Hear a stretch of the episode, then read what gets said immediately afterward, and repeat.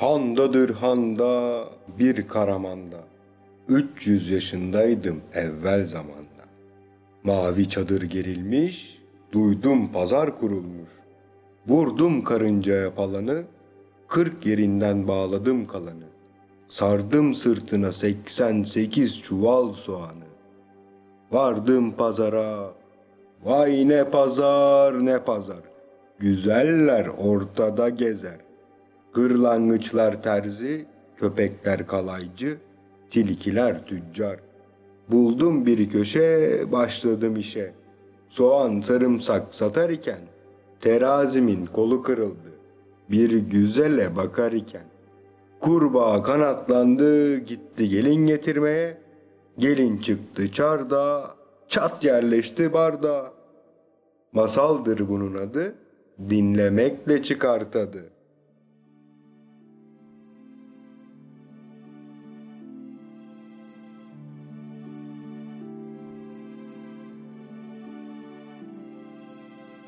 Dünya yaratıldıktan sonra kuşlar ve hayvanlar çayırlarda yaşamlarını sürdürmekte, bolluk içinde yaşamaktaymış. Ancak insan çıplak olarak yaratılmış ve onlara ateş de verilmemiş. Fakat sıcaklar giderek azalmaya, güneş ufuklara daha yakın olmaya başlamış. Günler kısalmış, kara kış nefesini insanların enselerini üflemeye, onların kemiklerini soğutmaya iyiden iyiye alışmış. Artık insanlar ne ısınabiliyor ne de yemeklerini pişirebiliyorlarmış. Oysa sıcacık yuvalar kuran kuşlar hiç donmuyormuş. Üzerlerinde kalın postları ve kürkleri olan hayvanlar da soğuğa karşı dayanıklıymış. Sürekli üşüyen insanlar bir gün belki bir çare bulunur umuduyla kuşlara gitmiş ve şöyle demişler: "Siz kuşlar göklere ne kadar yükseliyor, dünyanın birçok yerine ulaşabiliyorsunuz.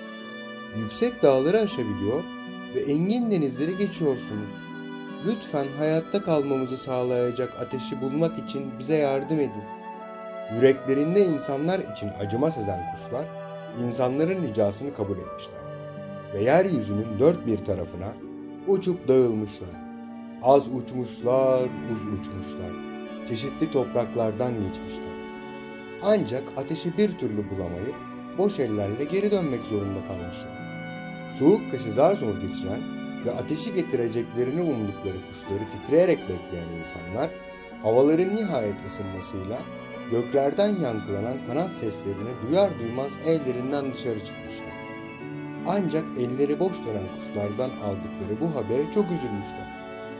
Yine de kendilerine yardım elini uzatan bu iyi yürekli dostlara teşekkür edebilmek için çeşitli ikramlar sunmuşlar.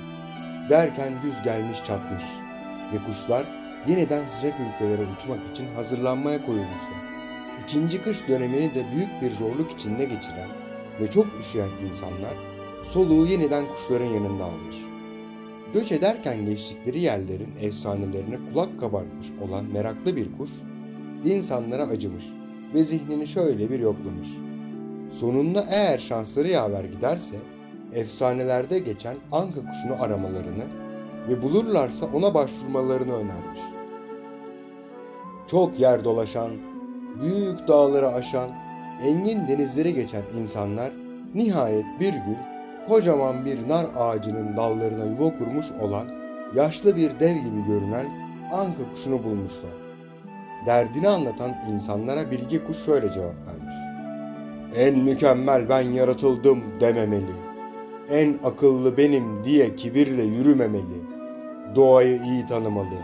Sizi saran bulutlara, dağlara, taşlara, sulara bakın insanoğulları.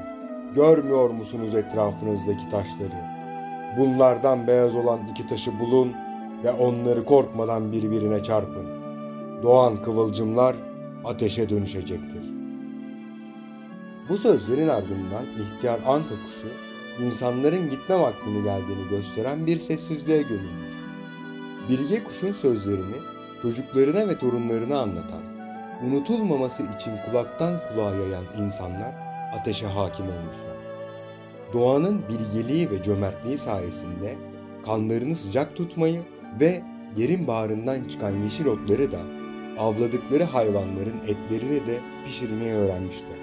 Ve o günden beri İnsanlar kıştan eskisi gibi korkmazlarmış.